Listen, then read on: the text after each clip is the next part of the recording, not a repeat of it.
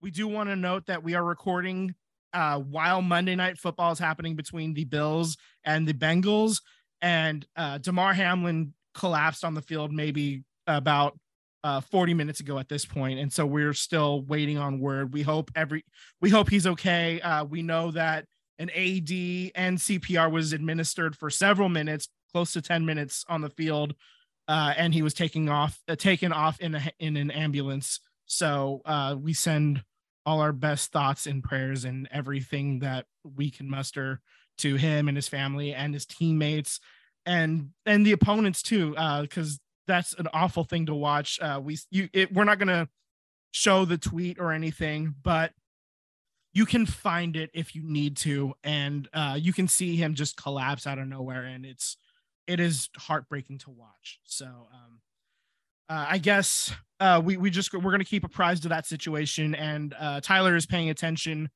And if there's any breaking news on that, we will uh, cut off and let him share that. All right, so we're gonna take a quick moment of silence for Damar Hamlin, and uh, then we'll jump right into the episode.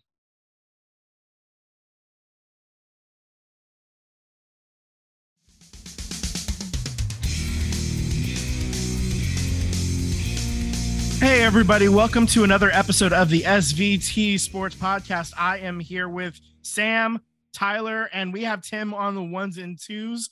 Uh, we are going to dive into some NFL. We're going to talk a little bit more uh, Warriors, and we got some hockey updates. We have some hot stove as well for baseball.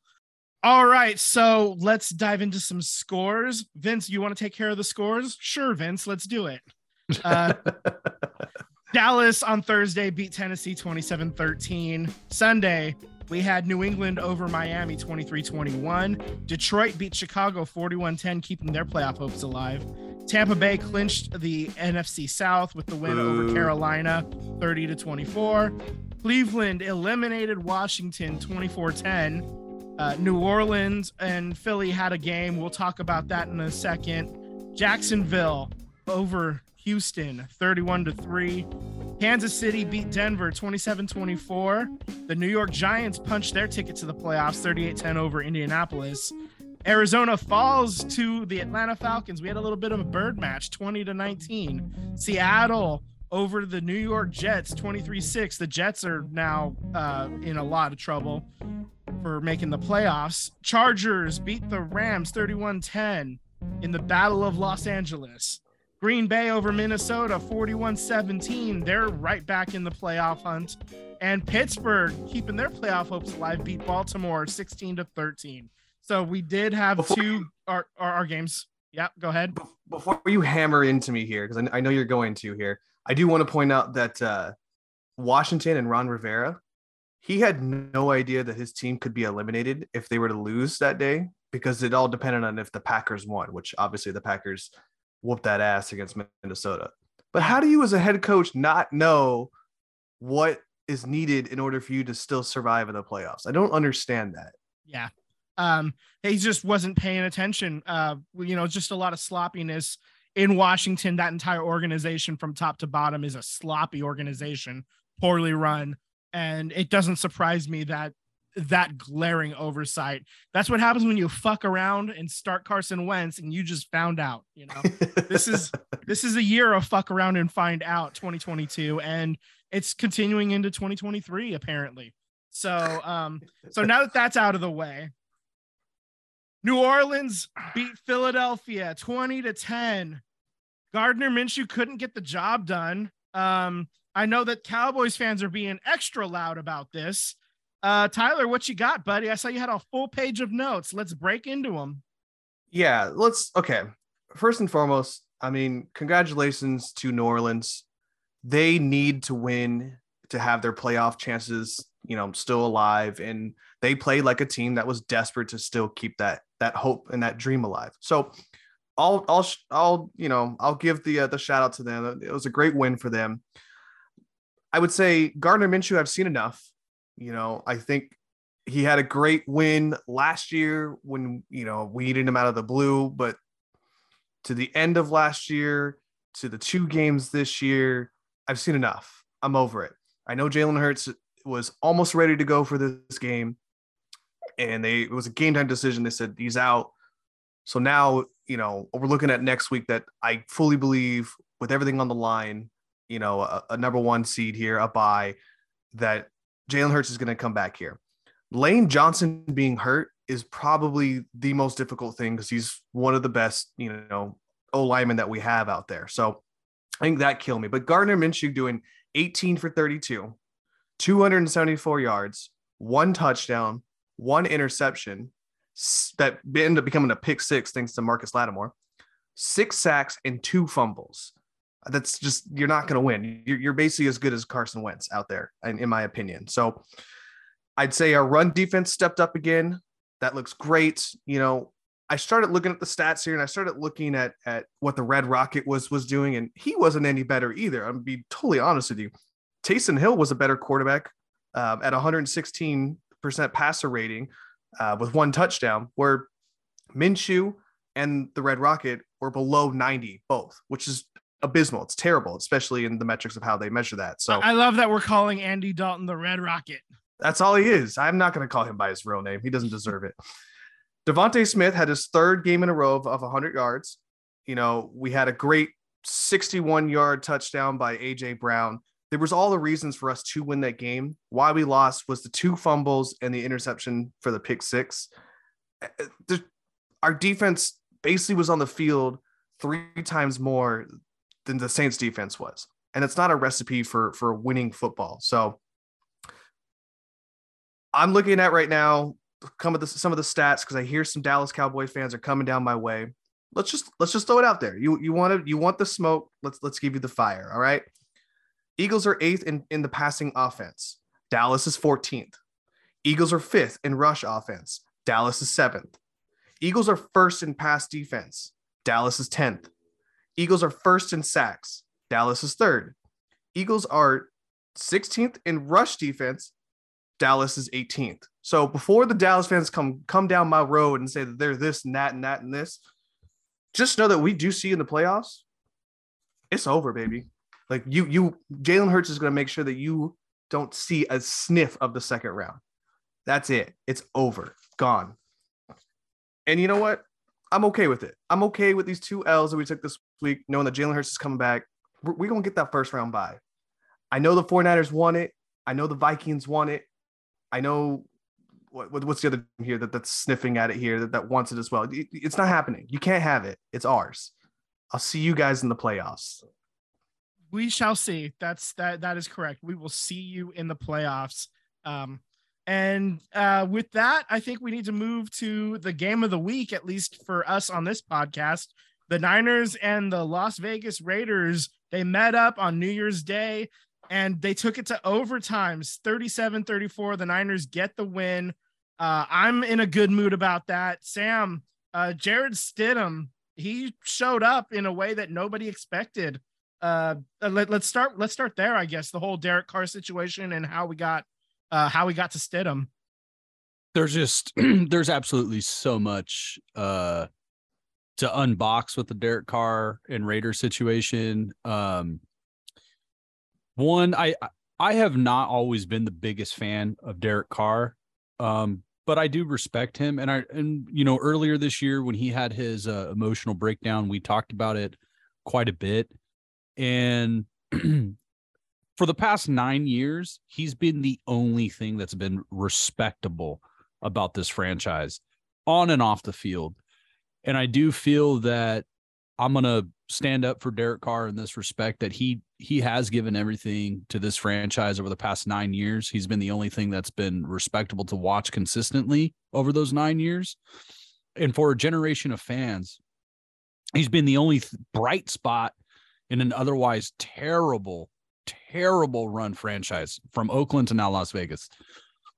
So I do feel that the ownership, the coaching staff, the front office is being really disrespectful to Derek Carr. I do take that side. Um, I'm also on the side of uh, Coach Cowher was upset when they decided to move off of Carr and and and go with Stidham because mathematically they still have a chance. And as a coach, he was saying if you have a, a chance, no matter how slim you go for it. Uh, multiple players, Hall of Fame players, have tweeted out, said on their podcast, radio shows that when this is a a loser mentality to wave the white flag when you have a mathematical chance to bench your star player. Um, it's just a loser mentality. And I agree. I 100% agree. Now, Stidham showed up and he played well. And honestly, I I kind of expected him to play well in the sense of knowing where to go with the ball, knowing check downs. And he's he knows this offense. So, you know, the question would be talent would be that he can execute it at a high level and he looked pretty good, you know, in in execution as he should have. Um, however, again, to defend Derek Carr, the play calling was totally different under Stidham than it was for Derek Carr. You know, there are clearly different run blocking schemes that they ran. It was it, how how uh, play action.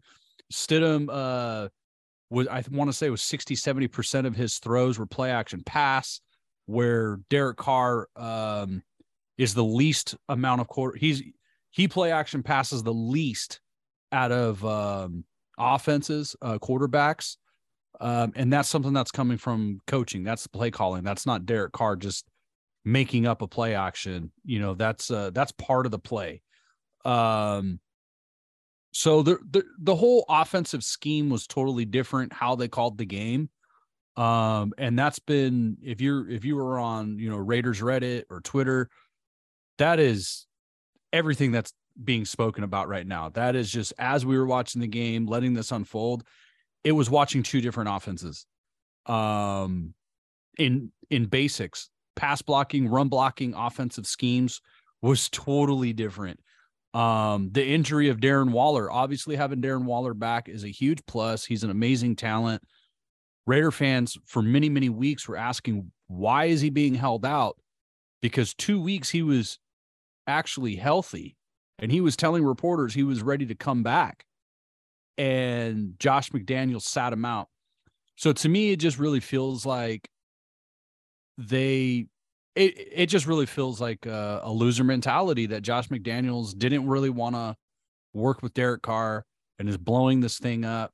And we've been talking about it for weeks as fans is the the team is just it it looked self sabotage. Like there was just play calling that was just terrible. And well, look, can I ask you this? No, and you're welcome. You're welcome to die on the hill, stand on it, or you know, walk down it if you like. Are you gonna go out and limb and say that Mc, McDaniel's play calling was there for for Carr to never succeed, and then when he got his guy in there, the play calling changed for his hundred percent. That's exactly what I'm saying. He was Derek Carr. The play calling is totally different. I mean, completely different.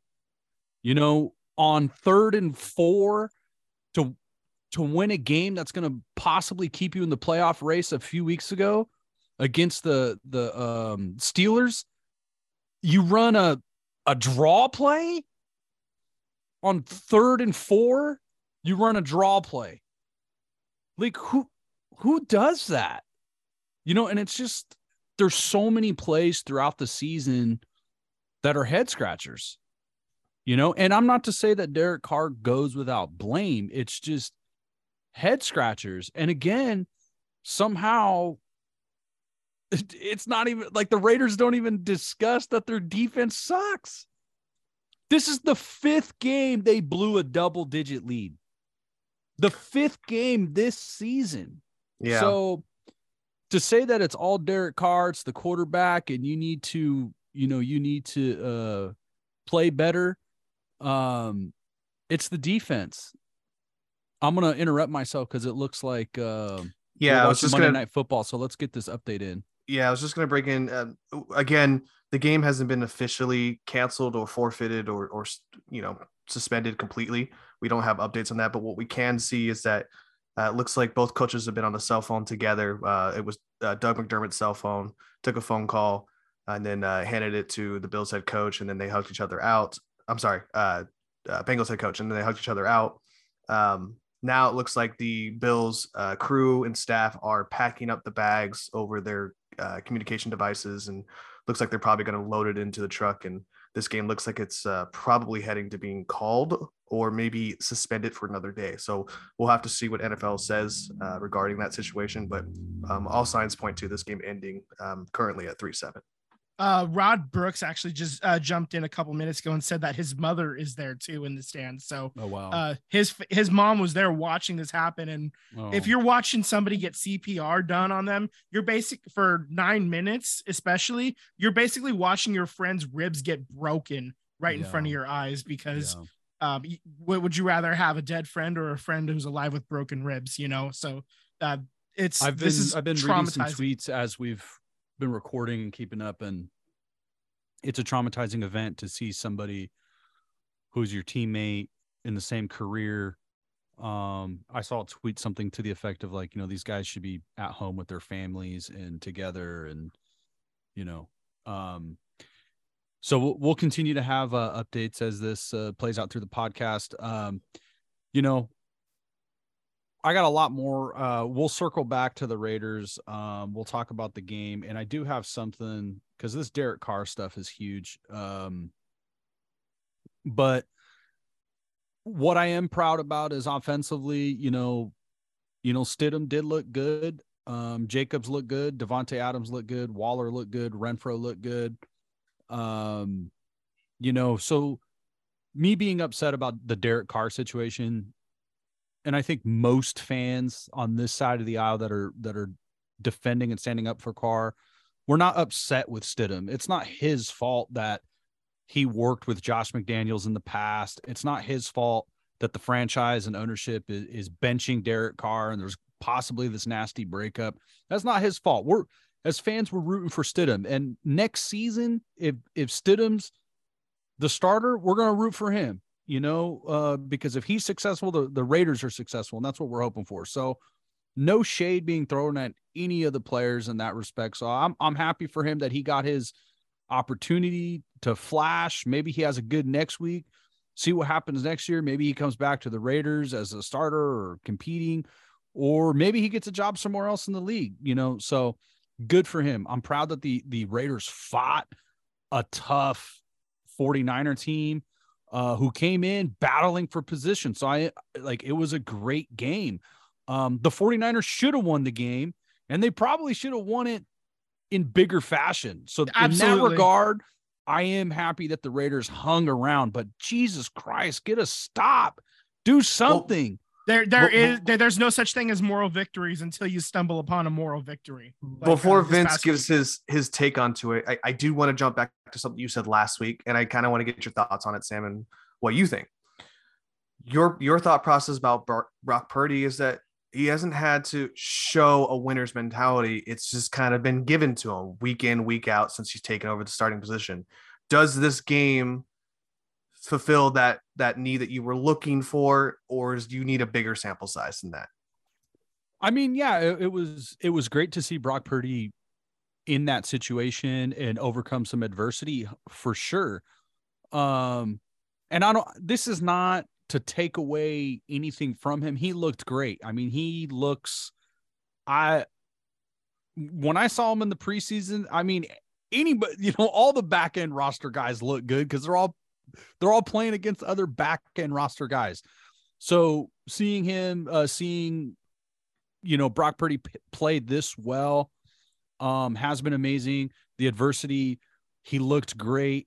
Um, and I don't mean this as a knock, but let's be real. It was the Raiders defense. They gave this is the fifth time they blew a double digit lead. So it's NFL starters. He got picked off. Um, you know, he had to come back. Uh, they they were down two scores. He so he had to control the offense. He had to, you know, get things into tighter windows. So he had to make the throws. He had to make the reads. So hell yeah, credit to him. He he looks amazing. Also, he got uh there, there was a couple of plays where the ball was, you know, basically in the air up for grabs. And like Brandon Aiyuk came down with that big one, uh that, that big uh catch that was like floating in the air because he got hit as he threw it. So a little bit of luck bounced his way too, and you're gonna need that in the playoffs as well. It's not it's not all just good things happening like because you're playing good. Sometimes you gotta get you gotta catch a break as well. So um, he's playing What- what good, I- and then when he's playing bad, he's still catching breaks too. So that's you know that's that's I'm not between, mad about between that. the both of them though. Between the both of them though, they did such a good job of staying in the pocket and taking the hit and just throwing it. Like oh yeah, I know Stedham had a had a hit and, and ended up getting almost uh he got almost got, picked up. No, no, no, it hit the ground, so it, it didn't get picked off. It's but right, yeah, it yeah, almost yeah. did. But they both stood in the pocket as for the last second and threw it at the last second and got pretty good results out of it. So I, I would say from both quarterbacks' perspectives, I was kind of thoroughly impressed. You know, um, Stedham has not earned his name, so his name is uh, Jason Statham until I can give him a real name. Um, They call Brock him Purdy Stiddy. looked great. Yeah, They call know, him it- Stiddy for short. uh, some people are saying stid him like he is the guy, you know already. So sure, it's a little sure. early. no, he. Um, I mean, he looked great. he, he- Um, he had a good game and uh it was un it was unexpected because the niners were the top defense coming into that game and i don't know if they still are or not i don't particularly give a shit if the to be, to be fair, top you five. guys you, you guys are Um, top top three defenses. I from me doing my stats with the Eagles, you guys are top three. Yeah we're still top I would- so i'm, I would not say even like uh on the impression meter, you know, Brock Purdy continues to impress, but it was against a, you know, I mean, it's it's a uh record breaking for all the wrong reasons defense. Um, but he, you know, Purdy still looked amazing. You He's know- executing. you, you know who had a um, really good game for the hold on, niners was Vince, real oh, quick. um Stid- Stidham looked amazing against a really great defense. And I think that's what really stands out is um the 49ers defense and everybody was like, "Oh my god, you're starting Stidham his first NFL start against the 49ers defense coming in, you know, fighting for position in the playoff race and he did his job." So uh that was very impressive. Uh what did you have, Vince? Um, so uh uh Mike McGlinchey actually had a really good game against Maxx Crosby. Maxx Crosby wasn't his name wasn't really called hardly at all the entire game. So um for a guy that you're you're hoping, you know, Mike McGlinchey finally is like finally showing up this year and he's actually um you know like like showed out and uh, we actually just got an update. It sounds like this Yep. game, uh, this Yep, Monday I was gonna Football say, game is just uh, suspended. About um, about a minute ago, Tom Pelissero, uh, insider for the NFL, has said that uh, the game between the Bengals and the Bills has been suspended. Um, there, it will not be resumed tonight, but there is no notion of whether or not the game is forfeited or will be picked it up at a different date. So um, that game is officially called right now. We'll find out as soon as I get updates if that game's going to be played at a later time. Yeah so um that was the right decision there's no way in hell if i was a player on that field if like me as a fan i don't want to see you know uh, i i wouldn't want this game to fin to conclude until i knew for sure that uh hamlin was okay and we don't know that at this point. and i just Yeah. there's no point in making us wait around for another hour or so because this game has been was you know temporarily suspended for uh, for about an hour now at this point and uh yeah i wouldn't want to continue it uh, anyway so Well, uh, let's i'm glad let's, that they finally sus- uh, suspended it we'll we'll fill in where we can. Let, let's get back here on track here. I, I I do want your thoughts, Vince, on what you saw collectively as your team defensively, and then also what you saw from Purdy offensively. But let's start defensively. Do you think with the Raiders being, you know, a team that lets up points or you know gives up, do you think that that do you think they were the Raiders exposed certain things of the 49ers defense? i don't know if they necessarily exposed things i think part of it was the niners maybe came in taking the foot off the gas a little bit um, and then stidham uh, took that opportunity and fucking ran with it so Okay. um, uh, it, it's it's a good wake up call to make sure that uh, that the Niners stay focused and they stay locked in because that defense was playing like shit the whole game, but they still ended up coming away with the win. So honestly, for me, that's best case scenario. You get your ass kicked, but you still win. So you don't you don't hurt yourself in the standings, but you get that wake up call. And uh, God help the Arizona Cardinals next week because I think they might be a shutout to uh, this coming week because Well, they they always they're going to be locked in going into the playoffs now that you had a um, a wake up call. Well, they always say film tape is always better to watch when you win, anyways. Yeah. Yeah. So, so your thoughts on Purdy though? Do you think Purdy? Do you think Purdy stepped up Oh, when he moments were needed? he absolutely stepped up when moments were needed. He doesn't get uh he doesn't get the happy feet. He's uh, uh J- like we talked about happy feet with Jimmy Garoppolo and uh Jimmy's still a little bit weary of taking hits and uh th- there's good reason for that because every time, you know, he, he not every time, but he gets hit often enough that he gets injured and Right. Brock Purdy's not afraid of getting hit at this point in his career. So um, he's standing strong in the pocket and is delivering balls, knowing that he's about to get his shit rocked, and uh, he still does it. And uh, it's and and he looks good most of the time so far. And I tell you what, it's something about this system that uh, Kyle Shanahan has, where I mean, he got Matt Ryan to be an MVP in this league in this system. He has seen fucking CJ Beathard and Nick Mullens look like competent quarterbacks in this system. You know, I mean, they, they weren't getting wins, but they were at least looking fairly decent, decent enough to get money from other teams. So, you know, I, I, uh, part of this is the system, but the other part of it is he's playing well in the system. And so as long as he keeps doing that, we're going to keep having discussions about him. So I'm, I'm really looking forward to seeing how this shakes out in the playoffs. Is he your starting quarterback if uh, they make it into I don't know past the first round Um, I, I, for next year? For next year, Oh, for for next year. Um, is your No. starting quarterback? And and Lance has to earn it. um, I'm gonna say that Lance is going to be the first one on the depth chart starting in OTAs.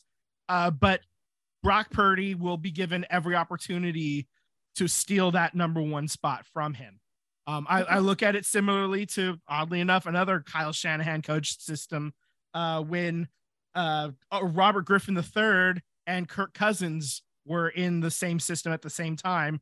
Kirk Cousins ended up taking the job away from Robert Griffin III, who was the mobile quarterback, who was the highly drafted quarterback. And, you know, we were talking about a later rounds guy overtaking and uh, becoming the man. So we'll, we'll see what happens. I don't, I'm not saying that that's what's going to happen this time by any means, Sure. but it's going to, he's, he's shown in the past that he's willing to go with another quarterback if another quarterback is playing better. So Sure. we'll see. We'll see what happens. I'm I'm I would not be surprised if Brock Purdy takes the job, but uh, but you have to be sure that it will not be um, uh, Trey Lance's job going forward first. Like Trey Lance is going to have every opportunity to keep his starting job, but also Brock Purdy is, you know, like that that leash is, is short once Sure. the season starts. I think. Well, I want to I want to talk about some other kids that are stepping up, but I want to get your last thoughts here. So, uh, Sam, for you for the Raiders, I mean, what are your expectations for next week and and going into the off season? Like, what are you what are you looking forward to? just compete, you know, uh just compete offensively, maybe, you know, maybe try to have have a you haven't had any good defensive games. So maybe you have a, a decent defensive game. Um, I would like to see the young guys continue to show out. It would be great to see. I would love to have a, you know, we know Derek Carr's not coming back. So I would love to see, you know, Stidham ball out and Okay. you know, see what that is. Well, Vince, I know you're going to give me playoff updates here shortly, but what are you what are your week 18 hopes that maybe some people play, don't play? What are you looking forward to? Um, well, CMC does have a minor ankle injury. I don't want him seeing a blade of grass uh, this game. Um, get him right for the playoffs. Uh, the Niners running system, uh, running back system, is more than capable of handling a game without CMC, especially you know when you already have at least a top three seed uh, sewn up, and you're going against the Arizona Cardinals, who are about to fire Kliff Kingsbury. So See, that's what you know, bothers I- me is with my Eagles is that if we would have taken care of business this week or last week, I would have been in the same boat as you. But unfortunately, I got to play my starting quarterback because I need that first round bye. we Yeah, need exactly. it. We need people to Yeah, up. yeah. So, yeah. So Well, I what's, mean, what's the playoff scenario? Okay, so AFC, let's start with that. The Chiefs, Bills, Bengals, they're all clinched. Uh Chargers clinched a spot, Ravens have clinched a spot. And then the last playout, the last wild card spot is coming down to the Patriots, Dolphins, and Steelers. So those are your three teams fighting for that last spot. Right now, the Patriots have it. Um, we'll see what happens going forward in the NFC. Well, Dolphins Yeah. are interesting because Tua's still under the concussion thing. He may not play, and then also um, I forget the other backup quarterback's name. He, he has Teddy a dislocated pinky. Yep. he has dislocated pinky, so that should be interesting. Yeah, totally. Um, uh, NFC: Eagles, Niners, Vikings, uh, Buccaneers. Those are uh, your uh, your division leaders right now. Eagles are still have still not yet clinched the a the NFC East yet. The other ones have, but they do have a playoff spot, obviously. Cowboys, Giants have all clinched uh, wild card spots. The Seahawks, Lions, and Packers are still fighting for that last playoff spot. Uh, the uh, if I believe if the the winner of the Lions and Packers will get that spot unless it's a tie. If it's a tie and Seattle wins, that's when Seattle gets it. Even though Seattle currently has the spot um, because of conference record. Because Lions and Packers are both six and five in the conference right now. Seahawks are five and six. So um, if Seahawks win, they could be at best six and six in the conference whereas the winner of that would be seven and five uh, between the Lions and Packers game. So, so Gotcha. honestly, like the, the winner of that game is probably going to be your seventh seed unless really weird shit happens, as far as I can tell. Okay. Um, yeah. Well, hey, so so so the 49ers and the Raiders played the kids and the kids showed up. The Warriors played their kids because of injuries that are happening right now, and they have all showed up. So, Vince, what has been the week of staying at home for the Warriors? It seems to be the place of hell for any team coming to visit. Oh yeah, so uh the Warriors got a win against Charlotte 110-105. They got a win against Utah 112-107 and they got a win against Portland 118 to 112. They're currently 19 and 18. They're back up to 8th in the West and they got the they're playing the Hawks uh tonight I guess as we're recording, right? Um, yeah, so they're so- playing right now. I haven't watched it. I'm still Uh, watching some NFL stuff, but uh yeah, the kids look good. Um tonight should be the game that if the Warriors lose a game on the uh, on their home court, this would be the one. There's no Curry, there's no uh JaMychal Green, there's no Wiseman, there's no Kuminga, there's no Wiggins. Um so you're probably going to see a lot of Moody and, and peanut butter jelly. Uh for those who don't know, uh, Patrick Baldwin Jr. Um the Warriors second pick out of the second round there. So um should be interesting, should be fun. I'm currently excited to watch Warriors basketball, especially when they're home. When they're on the road, it's I just I pray because they suck. I don't know what it is, man. They just suck. So um I wanted to ask Sam here. We keep going back and forth on this here.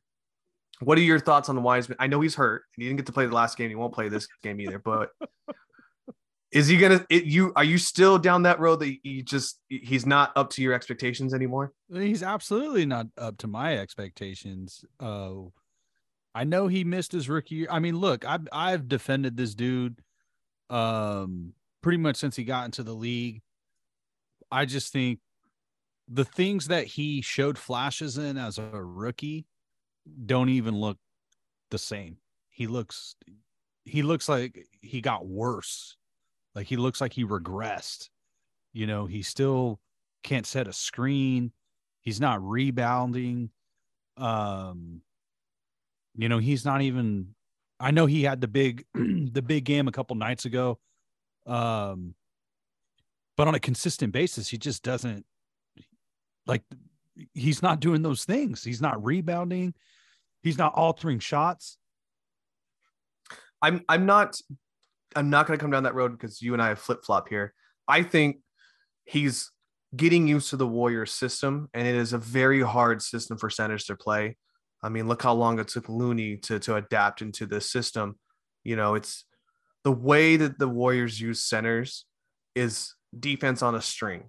You know, and I think you got to understand that Draymond's there, or you know, Klay's there, or Wiggins is there, and you don't have to do it all by yourself. And I think I think Wiseman's learning that, but there's a lot of growing pains. I mean, the kid's played what 45 basketball games since he, you know, graduated from college. So, um, not even graduated from college, since he got drafted out of Memphis. Um, he only played one year there.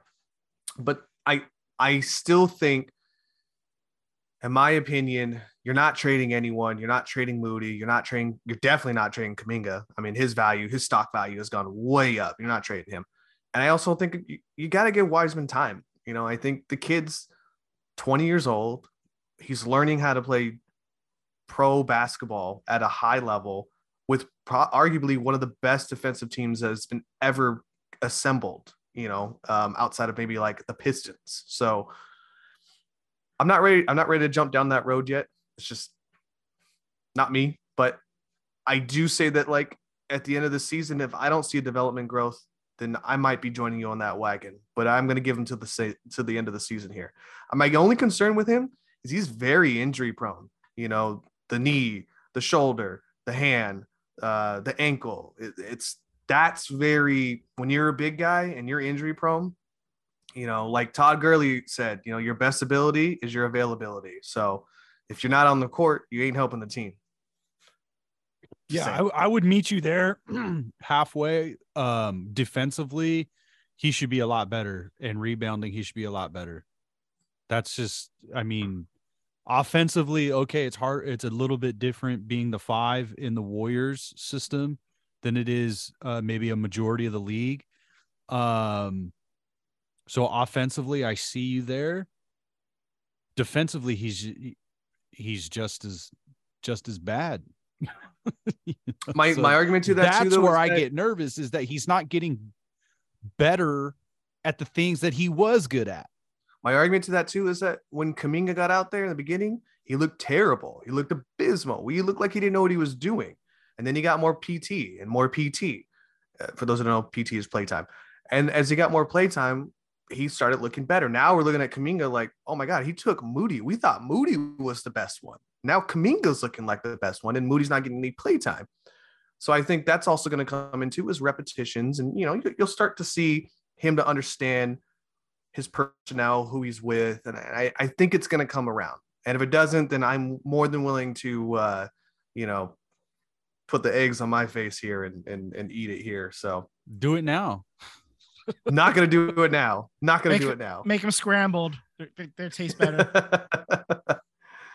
Won't do it now, unless unless the Warriors tank. Then I'll take a French omelet in in the way of uh, Victor Wembanyama. So, just say.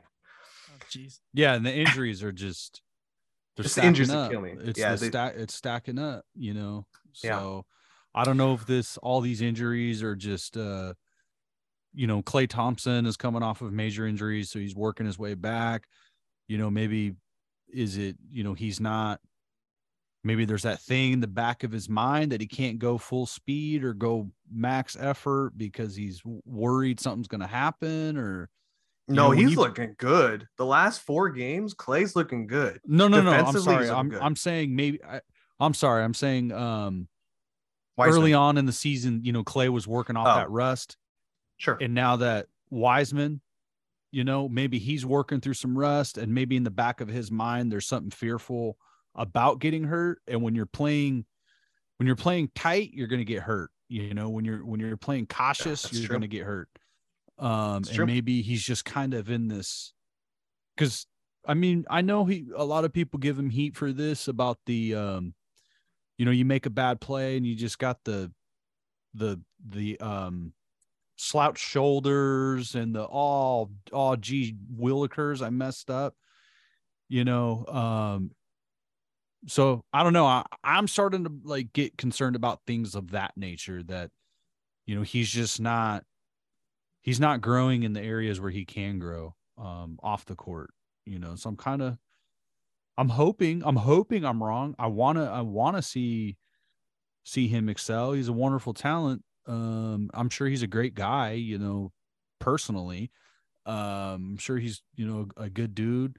Um, what is he, 19, 20? He's 20. Uh, you know, getting paid, work, you know, trying to figure all this out. Um, you know, it's a lot of pressure on the young dude mentally. So I'm not trying to come down his road and put him down and say, oh, he needs to be tougher. I'm not trying to be Skip Bayless over here, you know, but um, I, I want him to be good.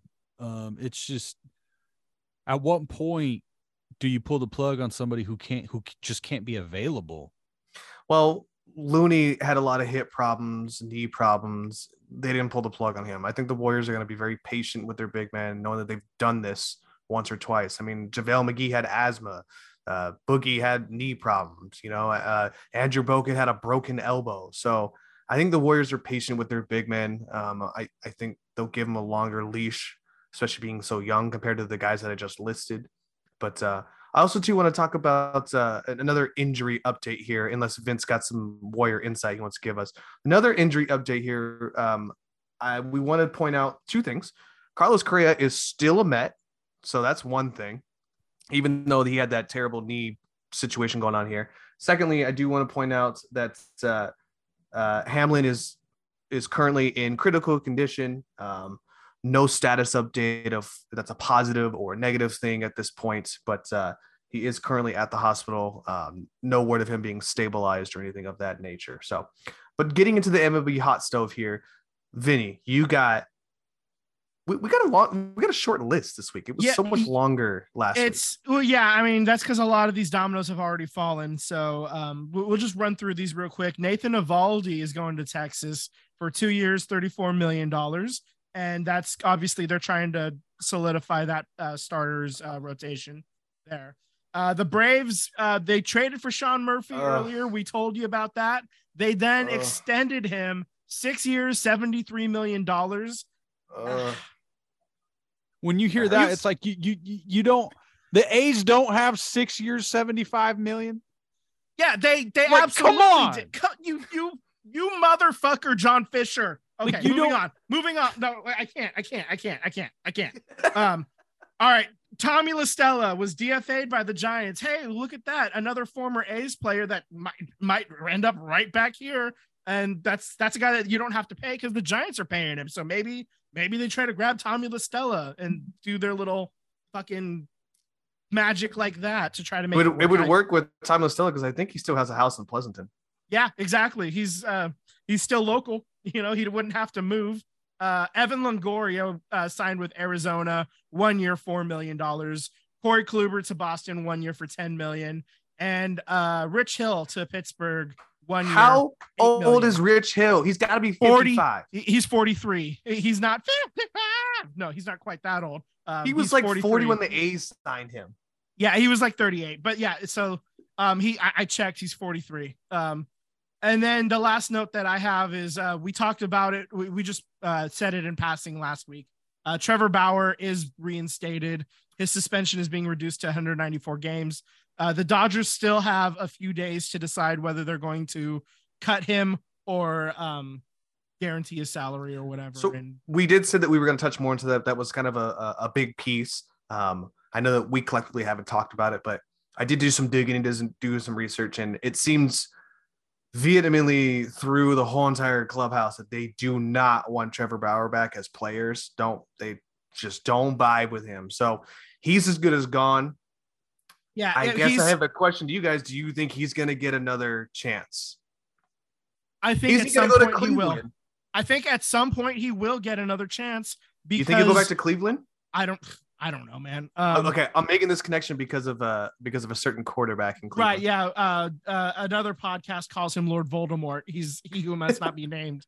Um, uh, I'm gonna name him because I'm not scared. It's Deshaun Watson is who we're talking about, who is uh, uh just just not a stand-up human being. Moving like like Trevor Bauer is not really a stand-up human being. He's he's had problems with a lot of people even before these allegations and um all all, of this bad stuff came out. So I uh, he he's a can a cancer to the locker room, and I just uh I know that some owner is still gonna see the talent. He's gonna have some you know workouts, and he's gonna end up getting a contract somewhere because that's how this fucking works. You know, it's I think it's true.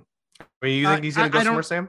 I, I I think maybe June or something is when he'll have a new team. If you know. if Yeah, I think he's gonna have to wait a little while. Um, but I think somebody will give him a chance.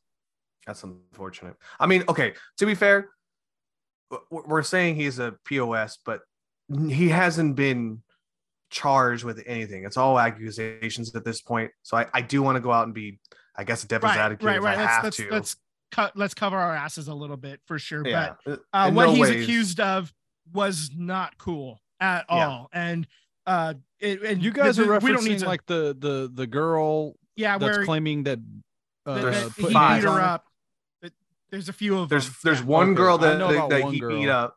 There's four other girls that have said that he is when he was in different cities that he sexually assaulted them as well. And I there was no I don't think there was a rape allegation, but they're all sexual assaults. yeah they're they're like it's it's like they it started consensual and then um it it it, it crossed a line is what is a lot of these situations ended up being so uh so that's that that's where this is falling at this point so um i don't want to continue on this any more than i have to uh because that's he's a bad man and we can move what do you think he's gonna go to Boston? Boston needs players.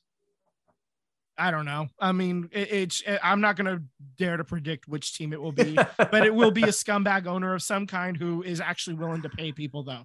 So it won't be our Uh. scumbag owner. It will not be the A's because he's too rich. He's too expensive. I guess that's I guess that's the positive of being an A's fan. yeah. I mean, we're not going to sign any any uh, bad human beings uh, because we're not going to sign anybody. So Well, that's not true because we had Skye Bolt and he was a terrible human being. yeah, well, Um, I mean, he we drafted him. We didn't like sign him in free agency though. So That's true. let him work That's through true. the system, and then yeah. Anywho, Well, the reason Uh, why I bring well the reason why I bring up Boston is because I want you to take lead here. There was a, a hockey game that got played at the most randomest time, and it was played where? Uh, it was played at Fenway Park. Um, Boston Bruins and the Pittsburgh Penguins played in the NHL Winter Classic. They played earlier today, Pacific time. It was about 11 a.m. was puck drop, and uh, uh, Boston scored that game-winning goal like right right near the end. So that was pretty exciting for the home fans. Uh, we're bringing this up in particular because of the way the Bruins showed up to the stadium. And Yeah, uh, they so- came they came rolling up deep. Uh, go ahead, Tyler, take it away. Yeah, I, I watched the video. They got off the bus and they all were in Red Sox uniforms, which was cool. But the funny thing about it was that they were all vintage Red Sox uniforms and they all had vintage baseball gloves. They weren't like your traditional gloves you see nowadays. So I'm like, how did you get that many vintage baseball gloves for a whole entire team? I, I, Oh, I I mean, I mean, they they they got somebody in the in costuming uniform, you know. Uh, so somebody from Broadway came up and uh, uh, just came up the road and made costumes for him. I'm sure, and uh, yeah. they they all looked, uh, you know, pretty well fitted. So um, I'm sure they got their measurements and everything uh, done to make them look right. And then they just had to, you know, source some old school mitts and some old school old school bats to look to look the part. And uh, it was it was kind of fun to watch them uh, come into the stadium like that. That was fun. Well, two other cool things happened too that that I, I thought would be worth mentioning too was that uh they did a live band version of um uh Caroline, which that's a classic Red Sox thing, which I know Sam has Oh, been Sweet there. Caroline, Sweet Caroline. Yeah, Yeah, Sweet and- Caroline. Sam's been there, got to witness it. I mean, Yeah, it's fun, right? It's great. it was great. The fan gets involved, you get involved. Boston a was great time. great. Yeah. It was it was a it was a great time because the A's whooped their ass that day, and uh, I was in all my A's gear. That was when the last season we were able to travel and all that uh, before the vid. Um, that was The vid- 2019, I think. No, no, you, vid I thought I thought you went in 2018, and then Oh, because it we went to have been twen- Chicago in 2019. Yeah, that's correct. Yeah, Yeah. that'd be right. The second cool thing that happened to was the goat Wayne Gretzky got to sign the uh the pesky pole there out there. So that that was pretty cool. Um, I don't know if they ever had a hockey player sign their their their pole, so I thought that was kind of interesting as well too. So, Um, if if they did, it would have been more like Bobby Orr or somebody like that. You know, yeah, some, probably around some there. yeah. classic Bruins uh, old school player like that. Um, but yeah, uh, while we're on hockey, let's just talk about the Sharks real quick. Um, the last week they kind of had a bit of a rough one. They lost at Vancouver six two. They came home and lost in overtime to Philly four to three, and then they lo- they go out to Dallas, lose five to two. They go up to Chicago and get a win five to two on Sunday. Uh, in that game, that was Marc-Edouard Vlasic's uh, 1200th career game. All of them have been with the Sharks, and he actually scored his first goal of the season uh, to make it two to two. It was kind. of, I actually happened to be watching the game at this point, and um, it was a redirect off of his skate that they initially called no goal because it, they they were saying it was a kicking motion they went to replay, they reviewed. It was more of him just kind of redirecting and trying to stop. So it wasn't a kicking motion. He just happened to be going forward and angled his skate and it bounced off the skate and in. So um, good on you, Pickles. Uh, 1200 games, that's pretty impressive, even if the last, you know, 300 of them haven't been that great. I was going to Um, ask you this: What's more impressive, that Pickles has played uh, that many games, or the fact that he's he's been with an NHL team for that many games? Um, uh, honestly, like uh, once he signed that contract, I knew he wasn't going anywhere. So, um, getting to 1200 games is more impressive uh, to me, period. Uh, because uh, it's it, it, it, it's a feat that not a lot of people get to do. Um, and he was like uh, earlier in his career, he was one of the top defensive defensemen. I know it's a weird thing to say, but in hockey, they talk about offensive defensemen and defensive minded defensemen. So, uh, Sure. yeah, he's a, uh, he, he was on the, he got a gold medal, uh, playing for Canada in the Olympics. Like he was a top notch defenseman for quite a while. So, um, he's not that anymore. I mean, I'm not gonna let's be even fair. I mean, Canada's team is like the super. It's like the Argentinian France team of, of hockey. you know? Yeah, no, I mean, he was the top defenseman on the top team, like one of the top defensive minded defensemen in all of hockey. And I mean, he's he he did it on some of the biggest stages. Uh, he got to play in a uh, in a uh, Stanley Cup final. He's got a gold medal, like I said, playing uh, in the Olympics. So, um, good on him. I'm uh, I actually do have a Pickles jersey. Um, you know, I got it right around the time he signed his contract extension, thinking, oh, this is good times. They'll last forever. And uh, I mean, obviously, he hasn't played as well.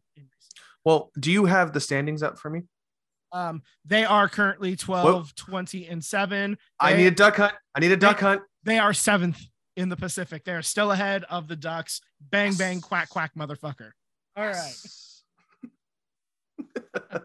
okay. So, uh, just a couple of last uh, notes here. I wanted to talk about the Georgia Ohio State game and j- specifically how it ended. Okay. So, um, uh, Ohio State is lining up to kick a game winning field goal, and the clock is approaching midnight on New Year's Eve. So, it's actually timed up almost perfectly to where they kick the ball and he just absolutely shankopotamus and it hit the ball hits well wide left of the field goal post. And uh, right when the ball hits is when uh, it was zero and it was new year. So uh, that's a quite a way for ohio state to ring in the new year by losing a bowl game and a chance at a national title um yeah Can you imagine if it went in though? That would have been the greatest. oh yeah if it goes in um people in ohio are still jizzing themselves uh, like like three days later man so uh It's Uh, always but- better if it goes in. Yeah, it's always better if it goes in. Absolutely, dynamite drop in, Tim. That was perfect. Um, uh, yeah.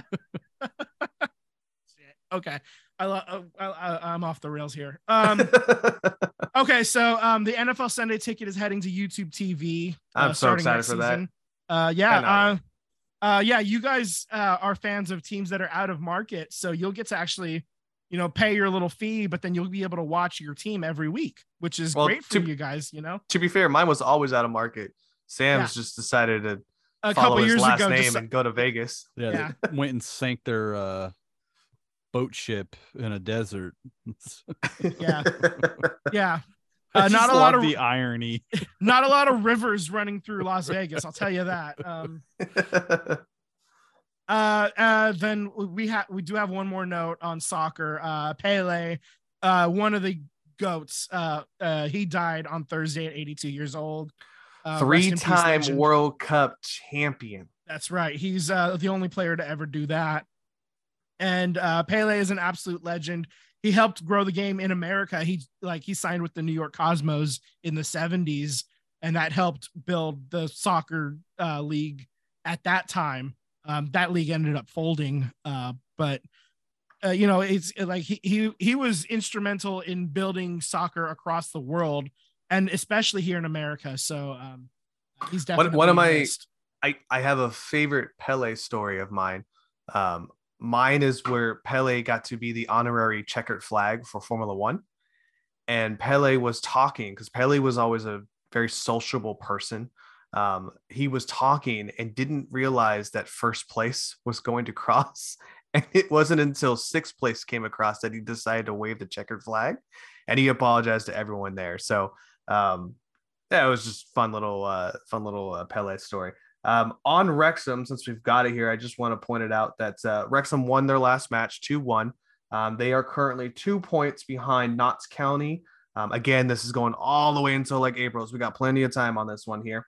And then the next match, January 7th, is the FA Cup match. So it's a big game. Um, they are playing against a championship league team in the Coventry. Coventry, I think, is in like fifth or sixth in the championship league. So, which Yeah, is a so- step below the Premier League. Right. Yeah, I was gonna say um, Wrexham plays in like the fifth level of uh, professional soccer in England.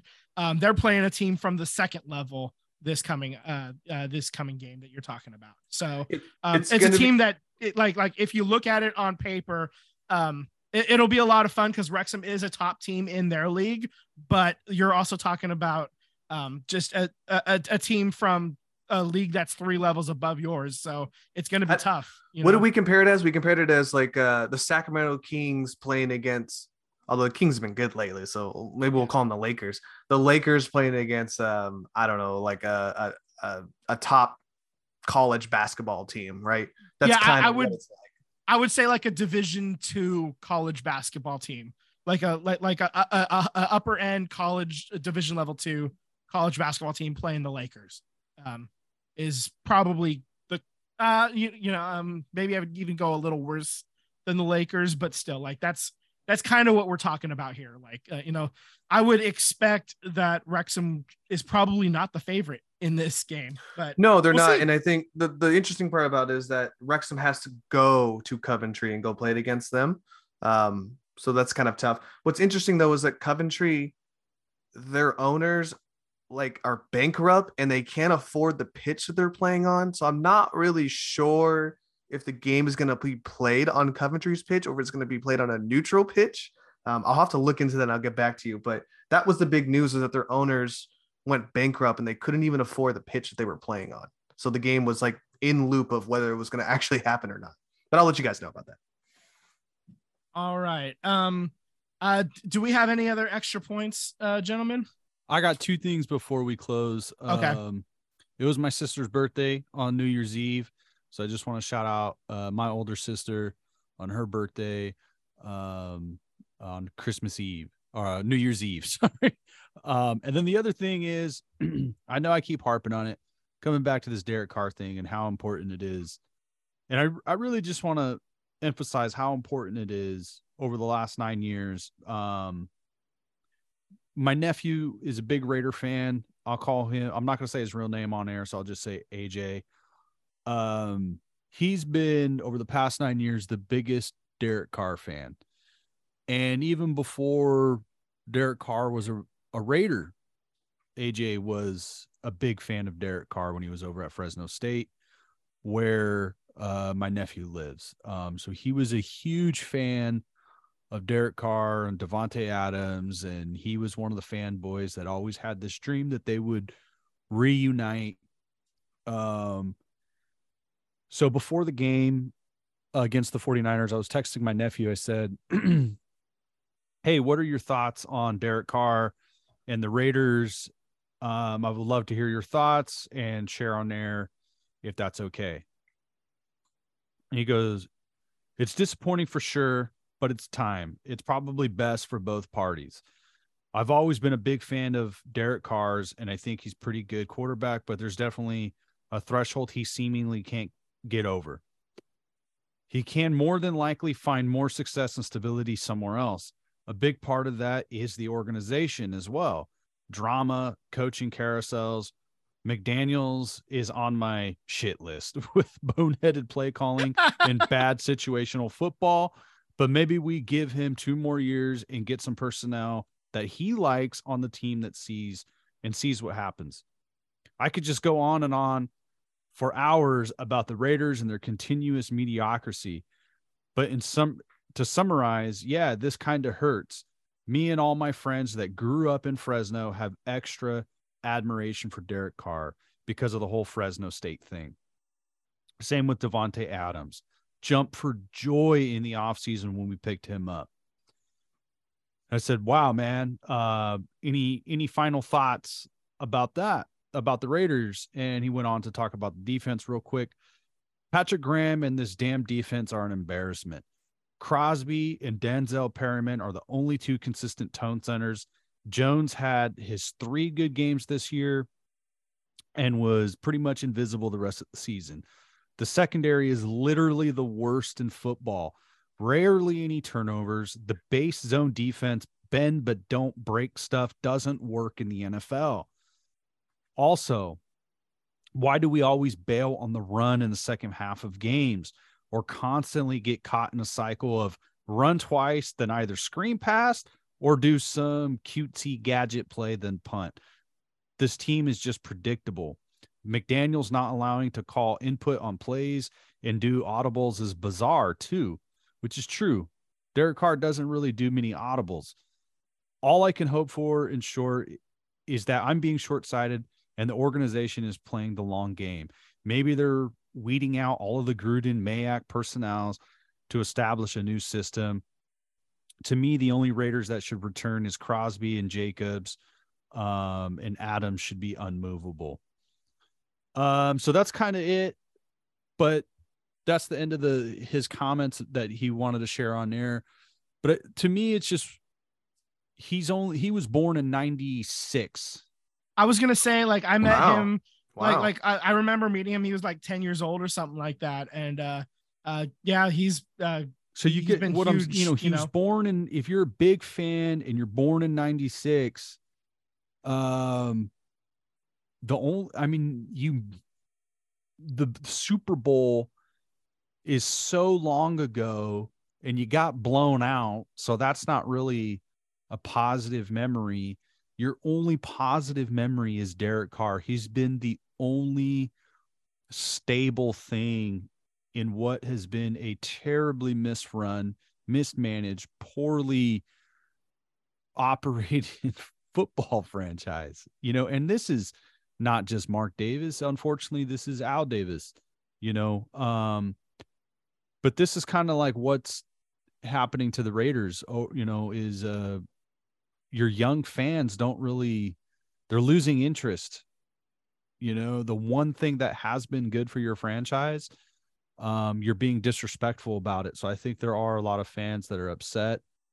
Um, I, I'm uh, in agreement with AJ about um, McDaniels. So hopefully there's just uh, personnel things. We we want the best for the franchise because we just want to be fans. Uh, but I just thought that was kind of interesting coming from somebody who listens to the podcast and wants to interact um, with the you know about the Raiders. Um, you know, getting that fan feedback directly, that passion, the heartbreak. Um, you know, I told him I would read it on there, and you know, I think he, he would enjoy that. But also, you know, I see it on Raiders Reddit, Raiders Twitter. You know, there's a lot of um, people who were not the biggest fans of Derek Carr because we talk about the fumbles. We we talk about we talked about that many times.